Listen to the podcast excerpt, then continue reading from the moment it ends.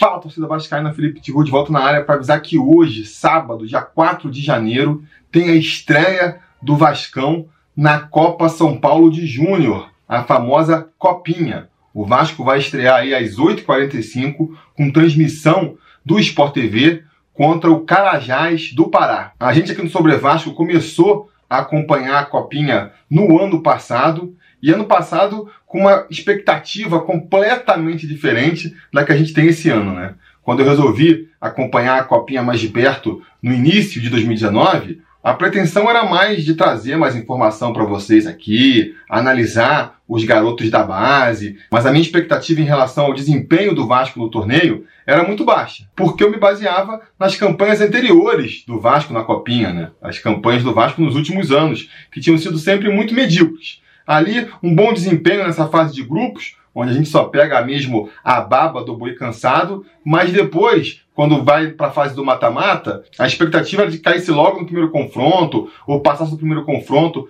para cair no segundo, sem nunca mostrar um grande futebol. Bom, e aí eu não preciso dizer o quanto que a equipe do ano passado me surpreendeu, né? Eu comecei a assistir ao time de maneira bem cética, já me impressionei com o desempenho, com a atuação do Vasco na fase de grupos, mas fiquei ali tentando me controlar, pensando, não, peraí, os adversários são muito fracos também, então a gente tem que dar um desconto por conta disso. Quando começar o mata-mata, é que a gente vai ver. E aí começou o mata-mata e o Vasco continuou jogando bem, né? Não só conseguindo passar de fase, conseguindo os resultados, mas é, jogando um futebol ali de domínio, conseguindo ter o total controle da partida e, mais importante até, jogando um futebol bonito, agradável de se ver, né? Aos poucos, então, eu fui me empolgando com aquele time, comecei reticente, que nem eu falei, e aos poucos eu fui falando, não, esse time tá bom, esse time tá arrumadinho, e no final já estava completamente enlouquecido, certo, certo, de que o Vasco ia levar a taça.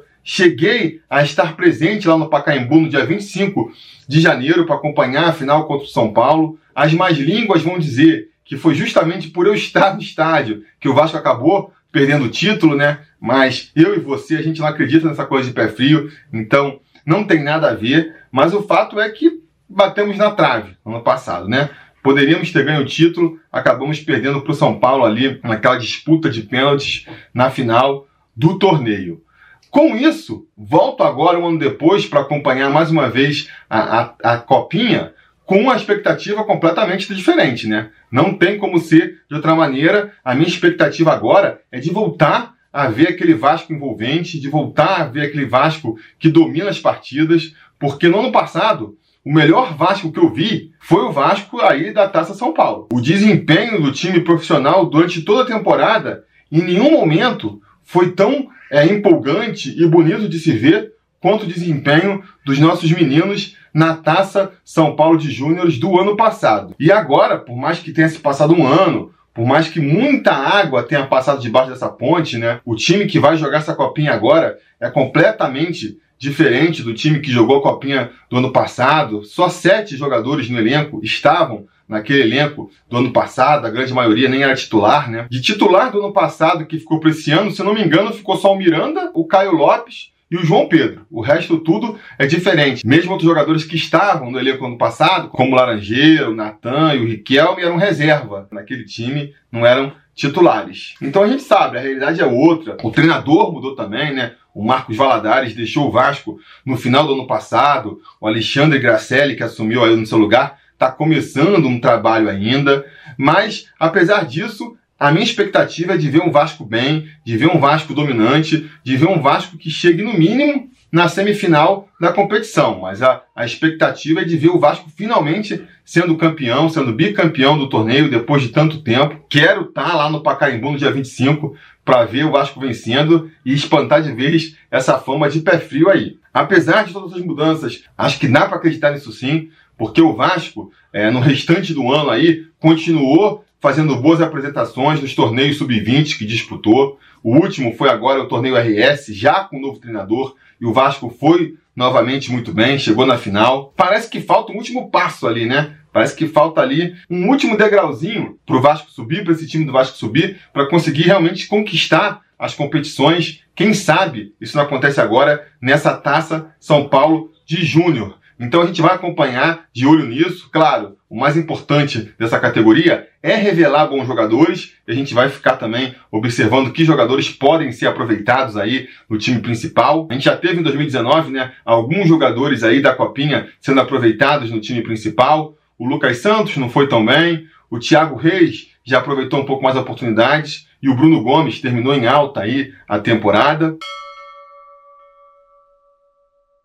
A gente vai continuar acompanhando para ver quem do elenco desse ano pode ser aproveitado já em 2020, de repente, já que a promessa é de que o Abel vai aproveitar bastante a molecada da base. Então a gente vai ficar de olho nisso. Mas, repito, dessa vez a expectativa é de ver também um Vasco competitivo, um Vasco que avance bastante na competição e um Vasco que jogue bonito, que jogue um futebol moderno como foi o Vasco do ano passado e como a gente espera, fica torcendo que seja o Vasco do time principal também, né? Quem sabe um dia. Então era isso que eu tinha para avisar para vocês agora. a metodologia aqui, a programação dessa cobertura vai ser como a do ano passado. Eu vou assistir os três primeiros jogos do Vasco nessa fase de grupos agora, contra o Carajás lá do Pará, o Jacuipense da Bahia e o Itapirense de São Paulo. O Itapirense, que é o time sede, vamos dizer assim, né? já que esse grupo está sendo disputado lá em Itapira, em São Paulo. Eu vou assistir esses três jogos, acompanhar esses três jogos. Daí eu vou conseguir ter uma ideia, mais ou menos, de como o time está jogando, quem são os destaques, que expectativa eu posso projetar a partir dali. Então, quando terminar a fase de grupos, eu volto com mais um vídeo aqui no canal para fazer uma análise de como foi o desempenho do Vasco nessa fase. E a partir daí, aí sim, né? Depois de cada jogo mata-mata da Copinha, a gente volta com um pós-jogo aqui também no Sobre Vasco. Beleza? Acho que funcionou no passado, espero que funcione esse ano também. Diga nos comentários o que vocês acham dessa iniciativa, vale a pena cobrir os júniores ou não, só querem saber dos profissionais. Eu acho assim, não tem jogo do Vasco, né? Pelo menos nesse primeiro momento, não tem jogo do Vasco. A competição profissional tá meio parada e até por conta disso, a Copa São Paulo de Júnior faz sucesso. Vem aí para cobrir a nossa carência de Vascão e se for com o time jogando bonito, como jogou no ano passado, tem tudo para fazer isso de maneira mais do que satisfatória. Então é isso, galera. Deixem suas opiniões e suas expectativas em relação ao Vasco na Copinha aí nos comentários. Vocês sabem, a conversa continua aqui embaixo. Não se esqueçam também de assinar o canal caso tenham caído agora aqui no Sobre Vasco, né? Curtir o vídeo, ligar o sininho de notificações para ser avisado sempre que tiver vídeo novo aqui no canal, porque é assim, sendo inscrito, dando like, comentando, ligando o sininho, que o YouTube sabe que você gosta do nosso conteúdo e te avisa sempre que tem coisa nova por aqui. Beleza? Tamo combinado? Então tamo combinado. A gente vai se falando. A realização desse vídeo só foi possível graças ao apoio inestimável dos conselheiros do Sobre Vasco. Ajude você também ao Sobre Vasco continuar no ar, se tornando um apoiador em apoia.se barra Sobre Vasco ou sendo um membro do canal aqui no YouTube.